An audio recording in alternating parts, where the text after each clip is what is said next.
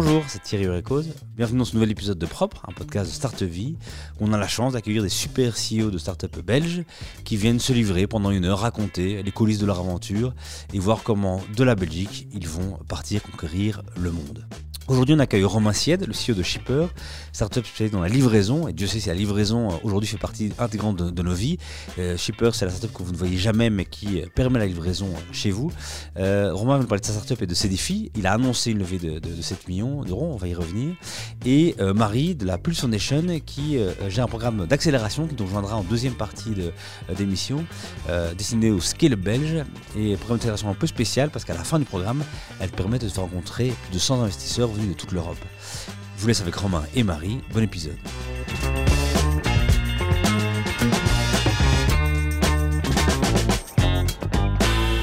Euh, bienvenue Romain. Salut Thierry. Bienvenue dans cette nouvelle émission de Start Vie en interview des CEOs. Que, euh, Romain, tu peux présenter euh, Shipper, c'est quoi? Alors Shipper, c'est une marketplace.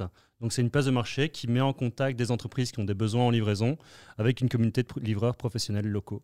Euh, et donc, on a développé un software qui permet la mise en contact d'entreprises euh, avec justement ces différents prestataires pour effectuer de la livraison, euh, que ça peut être de la livraison en B2B ou en B2B2C. Et pourquoi c'est mieux que ce qui est existant? Alors nous, on a vraiment une approche qui est vraiment ce qu'on appelle carrière centrique. Donc on est vraiment les marketplaces ont toujours fait attention à leurs prestataires de services, euh, jamais fait attention justement à leurs prestataires de services, elles ont ah. toujours fait attention à leurs clients, euh, à celui qui paye. Et nous, en fait, on fait très attention aux prestataires parce qu'on pense qu'un prestataire euh, qui est bien payé amène des prestations de qualité, de la rétention et que ça crée un cercle vertueux. Quoi. Ok. Le Shipper, c'est présent à Bruxelles, mais pas seulement Ouais, on est présent à Bruxelles et à Paris. Donc, euh, à Bruxelles, on est même présent un peu sur toute la Belgique maintenant. Donc au départ de Bruxelles, on livre sur toute la Belgique. Et on est par, euh, à Paris, on est sur l'île de France, donc Paris 75 et tous les départements autour. Ok. Euh, Paris, vous avez lancé quand? On a lancé Paris en novembre 2019, donc ça va faire un an, un an et demi. Et le constat? Depuis un an et demi, avec l'aventure Covid? Marché parisien très différent du marché bruxellois, marché beaucoup plus compétitif à Paris. Euh, je pense que Paris est une réussite pour l'instant parce qu'on a vraiment montré qu'on était capable d'acquérir des clients, qu'on était capable d'opérer, qu'on était aussi capable d'avoir de, nouveaux membres dans notre communauté directement au départ euh, de, Bruxelles. Donc tout se fait en, en remote chez nous. Euh, donc marché très différent, très différent aussi dans l'approche des prix. Euh, mais euh, succès en tout cas pour l'instant. Et donc toi, la solution concrète pour le commerçant, c'est que euh, je vais commander chez ma fleuriste via son site internet, je vois pas shipper, je reste bien en contact avec la fleuriste, son identité visuelle à elle et tout ça. Exact. Et derrière, il y a un système qui fait que quand elle reçoit une commande quelque part, un chauffeur chez toi est prévenu, enfin un chauffeur de ton pool est prévenu, et euh, comme euh, quand Amazon me livre, je reçois un SMS qui me dit que mon bouquet de fleurs arrive ou comment ça se passe Exact. Donc en gros, euh, c'est complètement transparent pour toi en tant que destinataire. tout se fait côté fleuriste, qui est en fait directement notre cliente à nous. Elle a une plateforme à travers laquelle elle peut faire des commandes si elle veut le faire manuellement, ou elle peut juste intégrer notre système pour que ce soit 100% automatique dans la prise de commande. Et puis après, on a plein de communications avec toi en tant que destinataire. Donc soit on t'envoie des SMS avec des tracking links, permettent de faire un suivi en temps réel de ta commande, de voir la position du livreur quand il arrive chez toi, euh, soit par email. Quoi. Donc tu donnes un, service qui est normalement réservé aux super pros, les gros Amazon, les DHL, tout ça, et tu l'amènes aussi chez les petits indépendants. Exact, ouais, exact. On travaille avec tous les types d'entreprises. Après, on travaille aussi bien avec des commerces locaux qu'avec euh, des grands groupes comme Carrefour, Cora euh, en Belgique, par exemple. Ok. ce papier, ça a l'air génial en tout cas. C'est déjà pas mal. parfois, parfois même ce papier, c'est déjà l'air un peu trié. T'es là, ouais, j'y crois pas trop. Là, ce papier, c'est vrai que ça a l'air super cool. Cette année, tu as annoncé, alors as fait, on va en parler. Donc, toi, aujourd'hui, c'est une émission spéciale parce qu'il y a une invitée exceptionnelle. Hein. Euh, en deuxième partie de l'émission, il y a Marie qui va nous rejoindre la Plus Foundation. Euh, et euh, donc, tu as fait un programme d'accélération. Et quand, en sortie de ce programme-là, tu as fait donner une interview où là, tu as tout fait péter dans l'interview. Tu as notamment dit que cette année, tu visais 3,4 millions d'euros de CA. Ouais, on vise de continuer euh, notre croissance de manière très agressive. On vient de recruter 10 personnes en plus depuis le, mois de janvier. Euh, donc on a, on a annoncé une croissance agressive avec en même temps euh, l'objectif de clôturer une série A début de l'année prochaine, en effet. Et donc ce, chiffre d'affaires-là, pour l'instant, es? Qu'est-ce que ça veut dire de ça que chez toi, donc ça, ça ne fait qu'exploser pour l'instant? Exploser peut-être le mot trop fort, mais tu as une croissance qui est très forte. Mhm. le Covid, ça t'a aidé? Je pense que le Covid, en tout cas, a éduqué mon marché. là où justement, avant euh, les gens avaient juste l'habitude de, commander sur Amazon, d'avoir des livraisons gratuites. Et, euh, en fait, c'est impossible aujourd'hui de commander en fait, un objet sur Amazon à 15 euros et que les livraisons soient incluses dans le prix. Il y a, une couille dans le pâté, si on peut dire. Quoi. Donc, grosso modo. on, peut tout dire ici. Hein, donc, en gros, tu vois, l'idée, c'est vraiment en fait que le Covid, ça éduquer les gens à en tout cas comprendre que c'était normal de, de, payer pour sa livraison et que c'était un vrai service. Donc dans ce sens-là, ça nous a clairement aidé. Euh, ça, au tout début, ça a été très compliqué. Hein. On a, on a des, à Paris, par exemple, on a énormément de clients qui sont passés en chômage économique et qui ont juste euh, gelé leur activité euh, et qui sont toujours gelés aujourd'hui. Donc on a dû trouver de nouvelles niches d'activité, dont notamment le e-commerce qui a complètement explosé en cette année de Covid. Quoi. Dans ces livraisons, tu disais qu'à à Paris, le marché est hyper compétitif. Ouais. C'est qui tes gros concurrents? Alors, je dirais que euh, donc, ce qui est compliqué en fait dans notre marché, c'est qu'il y a vraiment euh, donc la livraison, c'est un marché qui est ultra fragmenté, dans lequel euh, il y a même les grosses boîtes comme La Poste, UPS, DHL ont que des parts de marché qui représentent pas plus de 20-25% du marché aujourd'hui. Tu vois. Par rapport à mes concurrents directs, donc nous sur le segment qu'on appelle CMD Delivery, la livraison du jour même, à Paris, ça va être des sociétés comme, euh, comme Stuart, par exemple, qui a été racheté par La Poste en France. Et puis après, on va regarder des acteurs plus asiatiques, parce que c'est des tendances qui viennent du marché asiatique, avec des sociétés comme Lalamove, Gogox, euh, qui sont situées à Hong Kong. Euh, et qui sont vraiment actifs sur ces créneaux-là. Sinon, en fait, sur la livraison, oui, tout le monde sait faire de la livraison, mais en fait, beaucoup de nos concurrents sont en fait pas vraiment des concurrents, sont plus de la concurrence indirecte. Je pense par exemple à toutes les PME, TPE en France, les sociétés familiales de logistique, qui en fait deviennent nos, nos partenaires et nos prestataires euh, de livraison, tu vois. Tu les digitalises et ils viennent. Euh, exact. On les digitalise, on leur amène du business en même temps.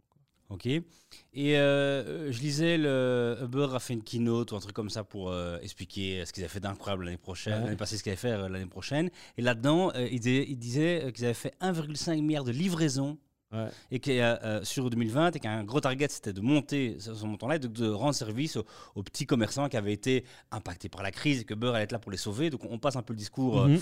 bon, euh, le, ce discours facile quoi, de ah, c'est la crise et Uber va être là pour sauver les gens, mais quand même, est-ce que ça, Uber c'est aussi un concurrent? Est-ce que ça va devenir un concurrent? Alors, je pense pas dans le sens où nous on fait vraiment du B2B. Euh, et que le B2B2C, c'est plus une seconde activité qu'on a aujourd'hui. Donc Uber va être très actif sur ces segments-là. Euh, on va dire que pour les particuliers, euh, c'est très facile pour un particulier de payer en des, prix faibles de livraison. Pour un professionnel, tu peux pas faire ça avec Uber. Ils ont c'est des livraisons en camionnette, des tournées récurrentes qui ont lieu tous les jours, toutes les semaines.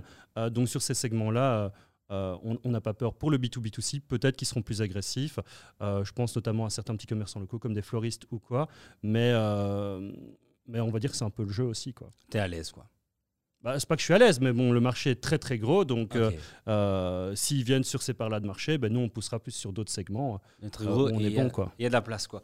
et donc dans, cet article, hein, je fais encore référence, je je pense qu'il avait écrit pour la Libre, pour citer quand même ceux qui ont tiré ces informations-là, ou Marie qui t'a poussé à dire ces choses-là, ça on verra avec elle. Marie qui nous regarde sur son téléphone, elle nous regarde d'un air un peu bizarre, on verra un peu. J'ai hâte qu'elle nous rejoigne. Et donc tu as annoncé une levée de 7 millions que tu allais closer. Alors ça, c'est vraiment euh, ce qui ne se fait jamais. Et donc, vraiment, bravo à toi pour faire ce genre de mhm. pratique-là. Donc, normalement, une levée, comment ça se passe pour le, à, ceux qui ont moins de levée?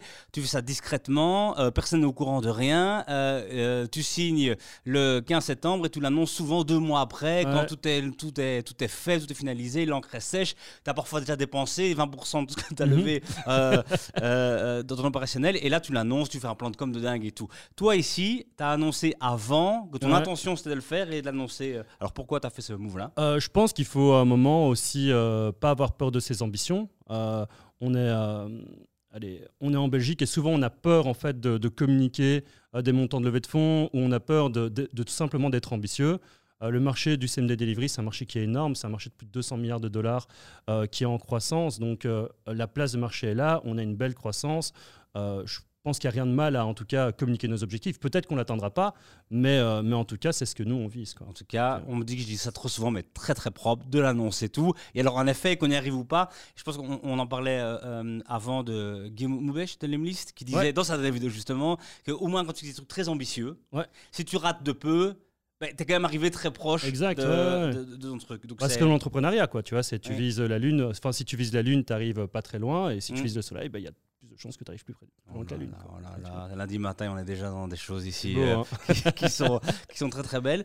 Euh, on va revenir un peu sur les, euh, sur les, sur les débuts. Donc, bien sûr, on va te souhaiter d'arriver à ces 7 millions. et on va en parler après avec Marie, justement, de où ça en est un peu la, la, levée et qu'est-ce que le programme Beyond a pu faire ou pas. On va être là-dessus pour, pour t'aider là-dedans. Et donc, le, cette idée-là, Shipper, euh, elle vient de toi ou elle vient du Startup Studio avec lequel tu as collaboré euh, au départ? Non, non, donc euh, en fait, au tout départ, nous, on a fait un programme d'incubation qui s'appelle Nestup.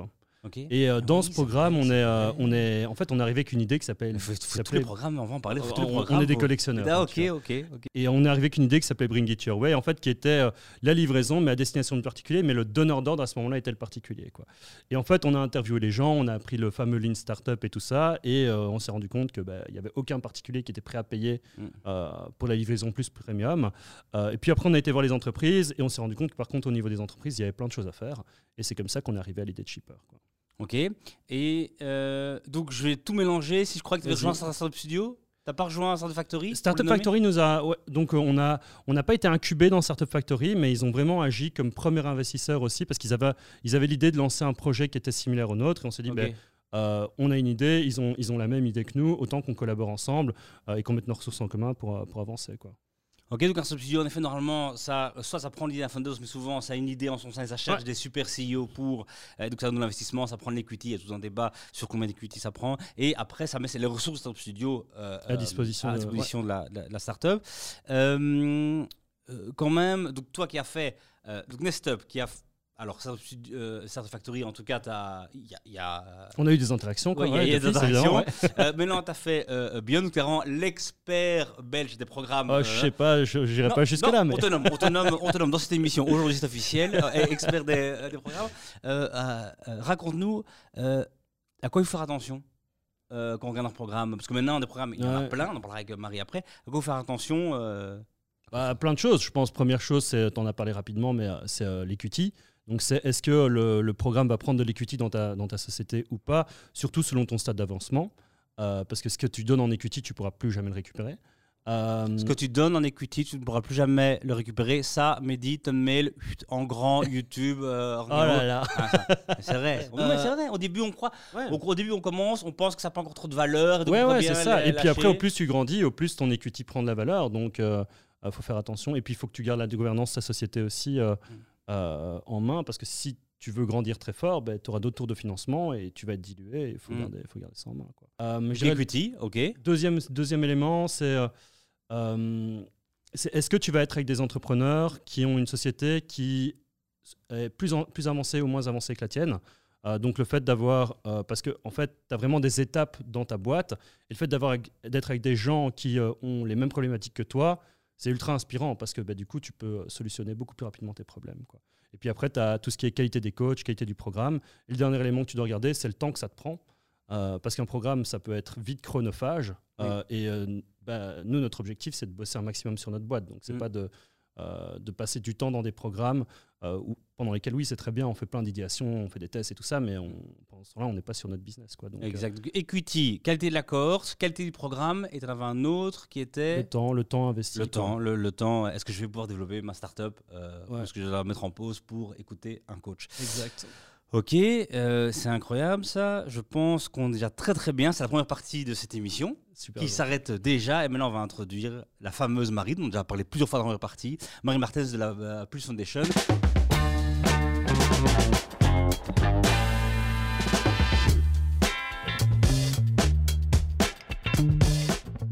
Alors, on est dans une partie de l'émission, on accueille Marie. Marie, bienvenue. Merci. Marie, toi, tu viens euh, de la Pulse Foundation. C'est ça, oui. Est-ce que tu peux nous raconter, c'est quoi la Pulse Foundation? En fait, la fondation Pulse, euh, Pulse pardon. et il y a une fondation qui a été créée par euh, les familles entrepreneuriales en, en Belgique, avec l'optique, enfin, il y a maintenant une douzaine d'années, avec l'optique au fait euh, de, suite à un constat d'un- d'une étude de, McKinsey, que l'entrepreneuriat en Belgique était vraiment à un très bas niveau et que si euh, on n'avait pas des nouveaux entrepreneurs ou des nouvelles familles entrepreneuriales en Belgique, la prospérité qu'on connaît aujourd'hui, euh, ben, on ne pourra pas la garantir. Euh, donc ça veut dire la qualité de, notre éducation, les hôpitaux, les routes. Donc c'est vraiment un impact incroyable. Euh, et donc du coup, ils ont euh, une douzaine de familles ont décidé donc de créer la, la Foundation, avec qui est une initiative nationale, elle n'est pas régionale, de vraiment sout- soutenir et stimuler, soutenir les entrepreneurs et stimuler l'esprit entrepreneurial. Et donc stimuler l'esprit entrepreneurial, c'est aussi aller dans les écoles, donc stimuler la jeunesse et de dire que voilà, être entrepreneur, c'est vraiment un choix de carrière. et donc ça, il n'y a pas beaucoup de jeunes qui sont conscients de ça. Donc là, je veux dire vraiment à l'école primaire, quoi. Et donc, il y a des, initiatives euh, comme Vlaio, 100 euh, 000 entrepreneurs et tout ça, euh, qui sont soutenus financièrement par l'Apple Foundation.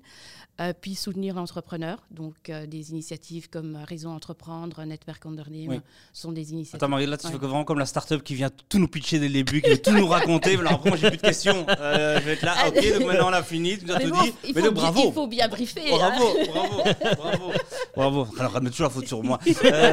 incroyable, incroyable. Euh, comme si je pouvais faire. Donc, euh, plus de chaînes. Donc, euh, une fondation qui soutient l'entrepreneuriat. Il y a plein de volets. Et ici, on se voit pour parler de Beyond. Alors, à, alors à Romain de pitcher Beyond.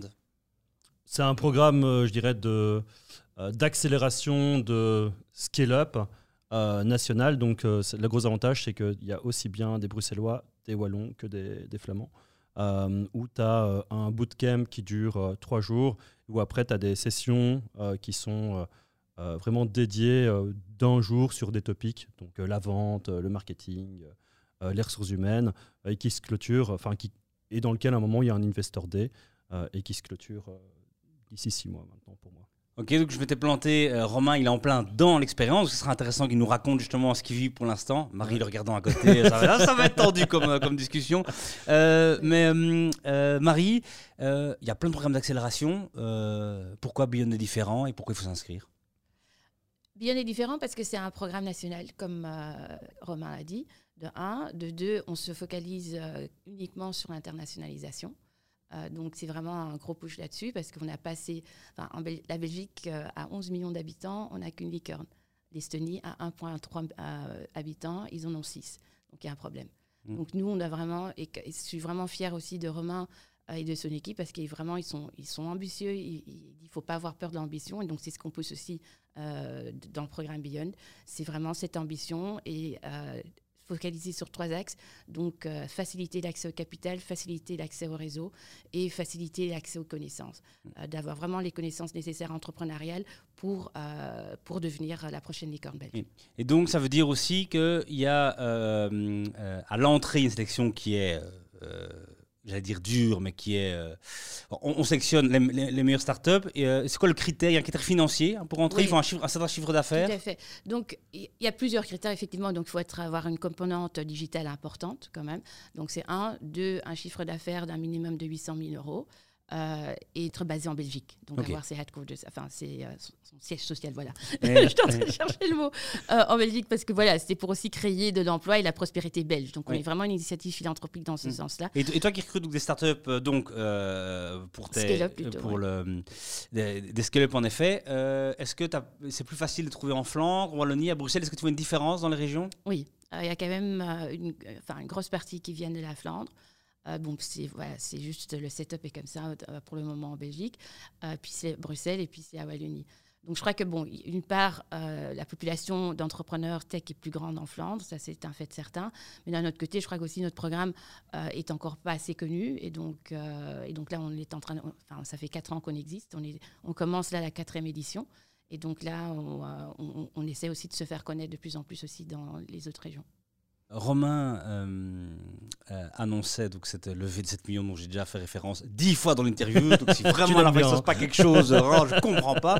Euh, alors notamment toi Marie, as, ce qui est différent chez vous, tu m'en parles un peu au téléphone avant l'émission. Oui, bah, parce qu'on la prépare cette émission. ça a l'air de rien, on la prépare un peu quand même. il y a une, soirée, il y a un Investor Day mhm. où parfois dans des programmes d'incubation, on racle pour aller chercher un investisseur qui fait un ticket tous les 4 ans, qui vient. Ici, ton Investor Day, il a l'air en canon. Raconte un peu combien d'investisseurs sont présents, euh, quel type d'investisseurs. Euh. Et cette année, on l'a fait un peu différemment euh, suite au Corona, donc on a dû le faire digitalement. Mais pour nous, c'était vraiment une, très bonne opportunité parce qu'on a pu inviter plus de 500 fonds européens. Donc, on a eu sur ces 500 personnes qu'on a invitées, ben, il y en a 12, enfin, 200 qui se sont inscrits, donc on a les noms. Euh, et puis qu'ils ont vraiment participé à l'événement. Donc, a 162 invités donc, euh, qui étaient là. Et donc, sur ces 162 euh, donc, qui ont participé, on je crois, si ma mémoire est bonne, donc on a 77 fonds. et puis 52 entreprises. Et donc, voilà, donc des entreprises style Siemens, Nokia, Google, qui étaient présents à l'événement, et des banques aussi. Hein. Donc, donc voilà.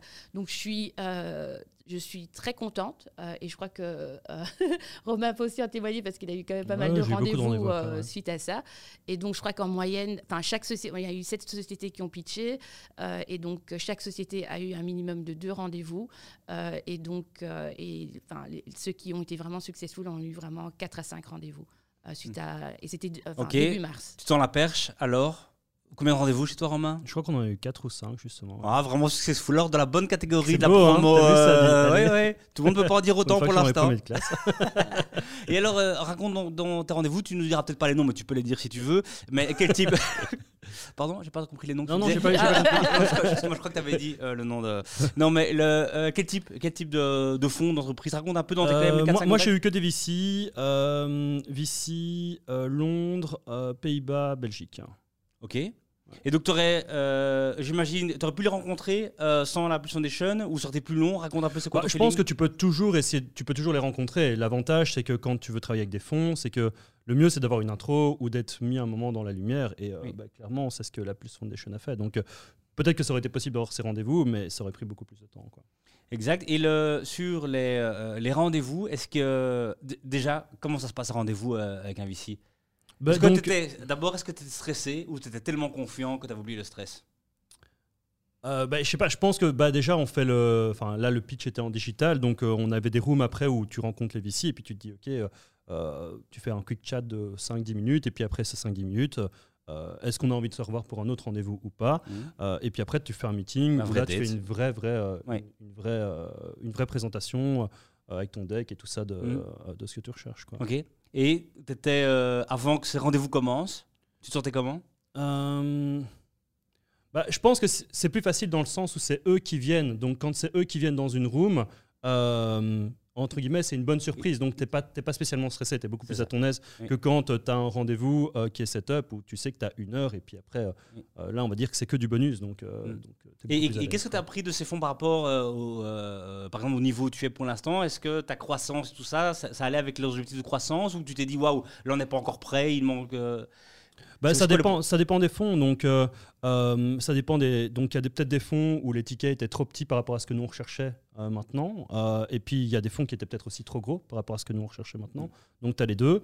Euh, donc, euh, Et voilà. est-ce qu'il y a dans ces 4-5 rendez-vous un rendez-vous qui a donné quelque chose ou tu es déjà en Il- cours de discussion Ouais, il y a deux rendez-vous. euh, Enfin, il y en a un où on va se revoir courant de cette année-ci et un, au- un autre où, euh, où on avance, justement.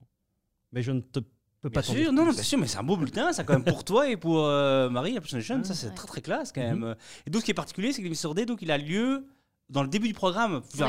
Bah oui, il vaut Ouais. mieux que ça se fasse au début du programme parce que comme c'est un programme qui dure euh, 12 à 18 mois, oui. bah, on veut que les, les scale-up euh, ben, ont le plus rapidement euh, accès au capital pour, euh, pour, euh, pour croître et pour, euh, pour aller à l'international le plus rapidement possible. Donc, que normalement, le euh, programme, c'est à la fin. hein, à Ouais, la fin puis l'objectif, c'est, euh, très, très bien, c'est très, très bien de le faire au début. bah, voilà, nous on a, on a été dans cette optique-là et parce que et donc euh, et donc du coup aussi bon on les on prépare aussi donc euh, et on, on les prépare au niveau de, de la négociation avec les VC. On a eu un, un VC workshop avant ça aussi et, euh, et aussi pendant pendant le bootcamp ben, c'est aussi l'idée de les préparer à des pitchs et que voilà qui savent présenter une société par leur technologie euh, avec tout le respect que qu'on a pour les technologies, mais que quand on va pitcher, on pitch sa boîte et, et on, euh, et c'est un, peu différent. C'est un peu différent que quand on présente sa société, sa technologie. Euh, donc c'est, enfin voilà, c'est c'est un peu des, des petits, des petits trucs. Qu'on, qu'on- enfin, c'est des astuces au fait qu'on, qu'on apprend Hmm. euh, à mieux communiquer aux investisseurs. Et euh, pour qu'on comprenne un peu euh, mieux le, le- le programme, dans les 6 mois, non pas les 6 mois du tout, il reste combien de temps, Romain? Euh, Romain jusque fin mars. J'étais en prison, je veux dire. 2020. ouais, ouais, ouais, ouais. J'ai mon bracelet. et Fin mars, c'est l'année prochaine. Donc, ouais. Ouais. Non, Ouais. ok. Ouais, ouais. C'est quoi le truc le plus fou qui attend euh, Romain dans le programme d'ici là? Choisis un truc, vraiment le truc qui est le plus. euh, la- la- Mais je crois que c'est les meilleure offre. Bah, je crois que bon là on a eu un, un truc quand même pas mal avec Mhm. la vente, Euh, mais là je crois que ce que ce qui, qui impacte beaucoup les entrepreneurs c'est euh, la gestion ressources humaines. Et donc ça, ça va venir au mois de juin. Et donc là, je sais que euh, chaque, enfin, avec chaque cohorte avec, avec laquelle on travaille, c'est vraiment le, euh, c'est le plus gros challenge, c'est euh, c'est gérer son équipe, euh, l'emmener à un niveau où on veut les amener, où on veut amener la société. Euh, et donc, donc voilà, donc je crois que les ressources humaines, c'est là où euh, il y aura un- Bah alors ça, j'aurais jamais cru qu'on allait est le plus fou à me dire les RH et pourtant ça fait sens et tout. Euh, euh, bien Jean-Marie. Euh, toi Romain, donc tu es dans le programme maintenant, tu as, la moitié. Je sais que Marie est à côté de toi. C'est quoi C'est pas le feedback C'est quoi? Je comprends, je comprends. Elle m'a dit avant s'il dit un truc mal, je, je, cancelle tous ces rendez-vous avec les Non, pour l'instant, comme je te dis, c'est très positif dans le sens où je pense qu'il y a vraiment un truc qui est différent avec le programme Beyond, c'est le, enfin, ils font vraiment très attention à notre temps. Tu vois, donc vraiment, et, et, ça c'est vraiment un élément qui est essentiel parce que Aujourd'hui, passer un jour même par semaine dans un programme, c'est impossible pour nous. Euh, surtout allez, avec des vitesses de croissance, on est euh, tous en remote, euh, tu es en train d'engager des gens, il faut les former, les onboarder, continuer à créer la culture d'entreprise, un peu tout ce que tu disais au niveau du, du HR. Pour l'instant, pour nous, c'est très positif. en plus, ça nous permet vraiment de rencontrer des entrepreneurs wallons. La Belgique est assez segmentée à ce niveau-là. flamand, pardon, excuse-moi. Euh, la Belgique est assez segmentée à ce niveau-là, donc euh, euh, c'est vraiment la première fois qu'on a vraiment cette opportunité aussi, et, ça c'est hyper enrichissant. Quoi. Et je crois que ce qu'on n'a pas aussi mentionné, c'est le mentoring. Donc chaque société fait, qui rentre dans le programme est matchée avec un mentor, et donc et qui continue au fait aussi tout le long du programme à justement coacher les scale-up avec tous les, challenges et les, questions qu'ils peuvent avoir aussi. Ok, cool. Et Romain, c'est quoi? C'est qui ton mentor? C'est Henri Jacob. Sa formation ou son expertise? Euh, Boîte digitale, consulting, euh, internationalisation, euh, gouvernance. donc, tous des éléments, en gros, que, qui te permettent de vraiment set up ta boîte à l'international et d'avoir l'air crédible et, et, sérieux, quoi, entre guillemets. Crédible et sérieux, quoi. Et ça, c'est important. Ça, c'est pourquoi il faut s'inscrire à la prochaine session alors? Tu une sorte devant toi, pourquoi tu lui dis, écoute, Beyond, il faut que tu ailles quoi? Euh, bah, déjà, l'Investor Day est ultra qualitatif, de 1. Le respect vraiment du temps de l'entrepreneur, comme je disais. Euh, je pense que de toute façon, élargir son réseau, c'est toujours bénéfique, que ce soit avec les entrepreneurs ou avec euh, les organisateurs. Enfin, Marie, c'est quelqu'un qui a aussi énormément de réseau de son côté, ou même les autres mentors, quoi, qui sont aussi des entrepreneurs qui ont monté des boîtes internationales. Et ça, ça te fait gagner un temps, un temps incroyable. Quoi. Et donc, ce qui est quand même, ce qui est quand même aussi un point. J'ai pas fini le programme. Rémunéré, rémunéré pour ça. Euh. C'est vrai que euh, Marie m'a dit tu peux dire qui tu veux, mais appelle vraiment Romain. Appelle Romain, parce que vraiment, lui, euh, il, Mais ce qui un point quand même que, que Romain avait soulevé au début, c'est que quand on regarde un programme, de regarder qu'on ne prend pas des petits. Nous, on ne demande pas des petits parce qu'on est une initiative philanthropique. C'est vraiment une initiative qui a été créée par les familles entrepreneuriales, donc par des, entrepreneurs pour les entrepreneurs. Donc je crois que ça, c'est aussi vraiment un, aspect qui, qui, est fondamental au niveau de l'esprit et par rapport au temps aussi. Donc euh, tout le programme, au fait, en temps pour l'entrepreneur et 10 jours qu'on demande sur, euh, sur 12 à 18 mois. Et donc, entre-temps, donc, euh, il y, a, y, a, les workshops, on leur match avec, avec un mentor. Ils ont le choix, parce qu'au début, on leur donne un choix de, de, trois mentors et, et, ils ont choisi ça. Et puis, on a une collaboration aussi avec Deloitte euh, qui, euh, euh, en fait, qui, qui, donne aussi un mentoring en plus de ce que nous, on, donne. Donc, donc voilà, donc le but aussi, c'est que c'est vraiment, c'est non seulement de créer Enfin, de soutenir l'entrepreneur à s'internationaliser et j'espère devenir une licorne pour la Belgique. mais c'est aussi vraiment tisser vraiment des liens étroits nationalement euh, parce que c'est ça, c'est vraiment avoir un écosystème fort qui permet aux entrepreneurs à échanger. Parce que moi, ce qui me fait plus plaisir, c'est que, ben voilà, c'est que ben, Shipper, ben, euh, avec les autres euh, membres de la cohorte, que ce soit Full Up, que ce soit Claude Elize et, d'autres entrepreneurs, ben, qu'ils échangent, qu'ils se disent tiens, toi, tu fais ça comment? Tu utilises quel outil au niveau de ta compta? Tu, vas recruter tes gens où? C'est ça qui fait la force, fait, cet, écosystème-là et de le faciliter et, de le rendre fort, en fait, pour qu'eux puissent aller à l'international et, et, devenir les sociétés euh, auxquelles ils aspirent à devenir. Je... Ah, j'ose pas, je dis que tout ce que je vais dire après va, va, casser ce moment. Euh, très juste, Marie, en tout cas, vraiment meilleure vendeuse de programme de, euh, dans le bon sens, hein, dans le bon sens, quoi. ambassadrice, c'est vraiment chouette euh, ce que tu dis. Ça a l'air super cool comme ça. Et, alors là, je me sens mal. Je me sens mal parce que j'ai une question un peu, un peu moche. J'ai une question un peu moche, mais on s'amuse tellement bien. non, non, mais j'hésite. En plus, elle est pour Marie. En plus, pour Marie, c'est gars, ça vient d'arriver. Alors vas-y d'office. Et c'est même pas? donc, le, tu, non, mais tu, parlais des 12 familles, hein, 12 familles entrepreneuriales qui sont à la base à Pulse Plus Foundation. Et alors, une douzaine de familles. Une douzaine de familles, pardon. Ah, les grandes familles belges, on parle souvent des grandes familles belges, l'écosystème dans l'ombre, tout qui font des choses. ces grandes familles belges, c'est vraiment cité souvent comme l'exemple, les, les familles Bev, les familles Hansens, je ne sais pas si elles sont toutes derrière la Plus Foundation, mais comme exemple de l'entrepreneuriat qui a, qui a réussi, qui a, forcé des très belles réussites industrielles et tout.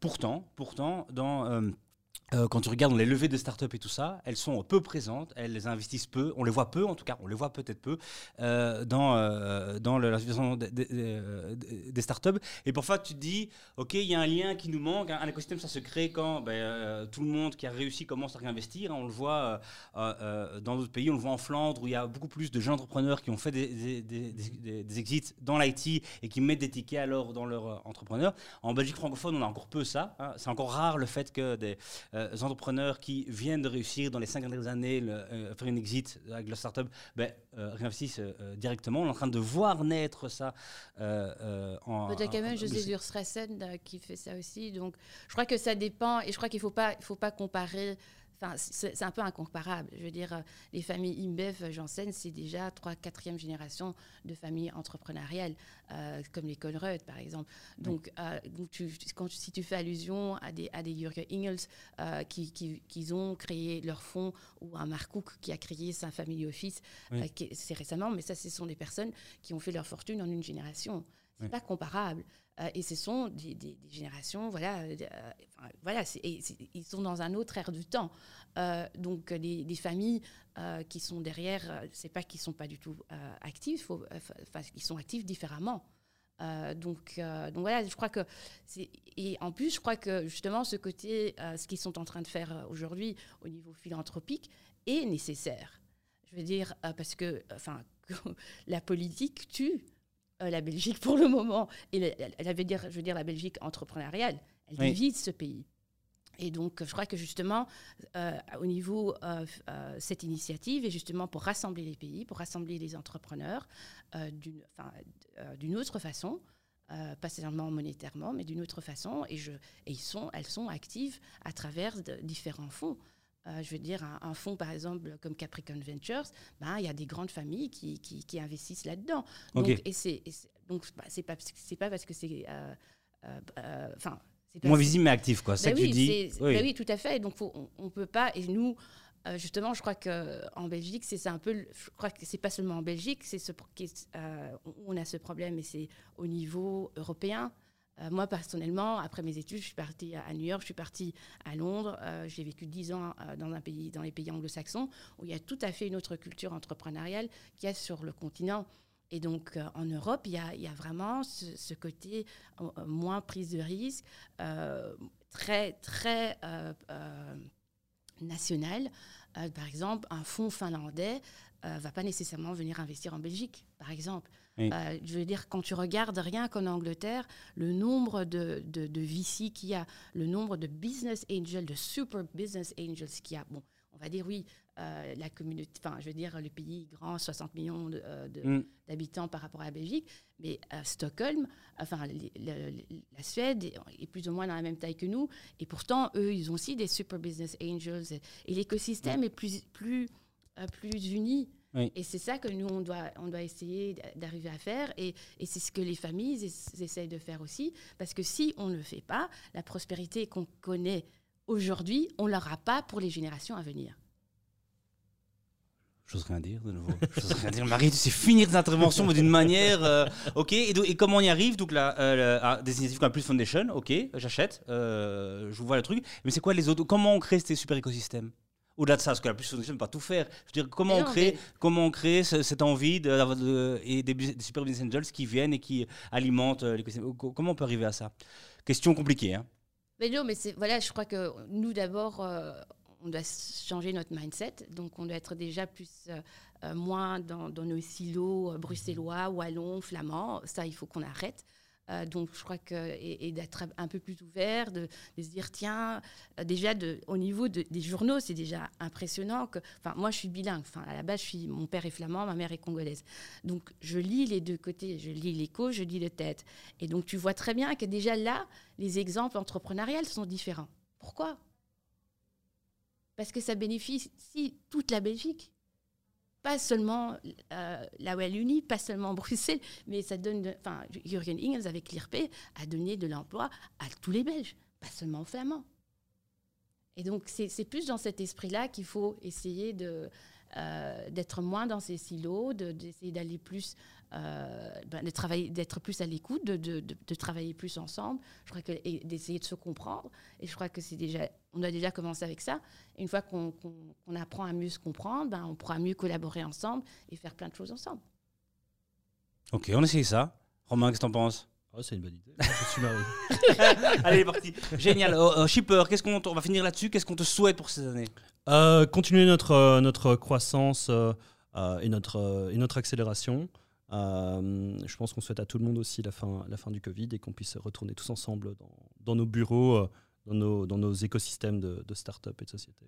Et en terrasse. Marie, on souhaite quoi On souhaite quoi la Plus Foundation pour cette année? Il y a beaucoup de choses. bah, que, que, que Shipper euh, déjà réussisse à lever de fonds de 7 millions d'euros, donc ça c'est déjà pas mal. On l'a replacé. Et... vraiment... mais, euh, mais oui, voilà, effectivement, que, que Covid euh, s'arrête et que, que, tout le monde peut reprendre son envol et, et, et, que, voilà, que tous les entrepreneurs ben, voilà, se sentent soutenus et que voilà, si euh, ils veulent venir euh, nous parler, faire connaissance, euh, ils peuvent nous appeler, on sera là pour les écouter et les aider au mieux. Allez, génial, on termine là-dessus. Euh, merci beaucoup d'être venu hein, aujourd'hui euh, parler de votre programme et, des avancées de, Shipper. On l'a dit beaucoup, le temps est important et donc merci pour cette heure passée entre nous. Je ne sais pas si j'ai dit, mais euh, Shipper est en train de lever 7 millions d'euros. Donc voilà, si je ne l'avais pas dit pendant l'émission, n'hésitez pas à les contacter. C'est vraiment une boîte en, full croissance. 29, vous êtes pour l'instant 29 en train de bosser comme des dingues. vous retrouvez l'émission sur votre lecteur de podcast préféré. On se retrouve la semaine prochaine. À plus, bonne journée et courage à tout le monde.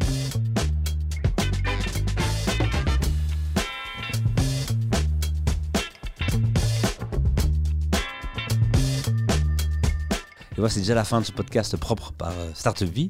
Euh, si vous avez aimé ce podcast, n'hésitez pas à nous noter sur vos plateformes préférées. Pas se mentir, hein, plutôt 5 étoiles que, que. Euh, si vous n'avez pas aimé, vous m'envoyez un mail à startupvie.co et je promets de lire et qui sait d'améliorer. Et en passant, si vous voulez plus d'infos sur les startups, ben, vous nous rejoignez sur notre chaîne YouTube Startupvie où toutes les semaines on produit plein de contenu pour les startups et pour les gens qui veulent entreprendre. Ben, tout se passe bien pour vous et on se retrouve la semaine prochaine pour le prochain épisode.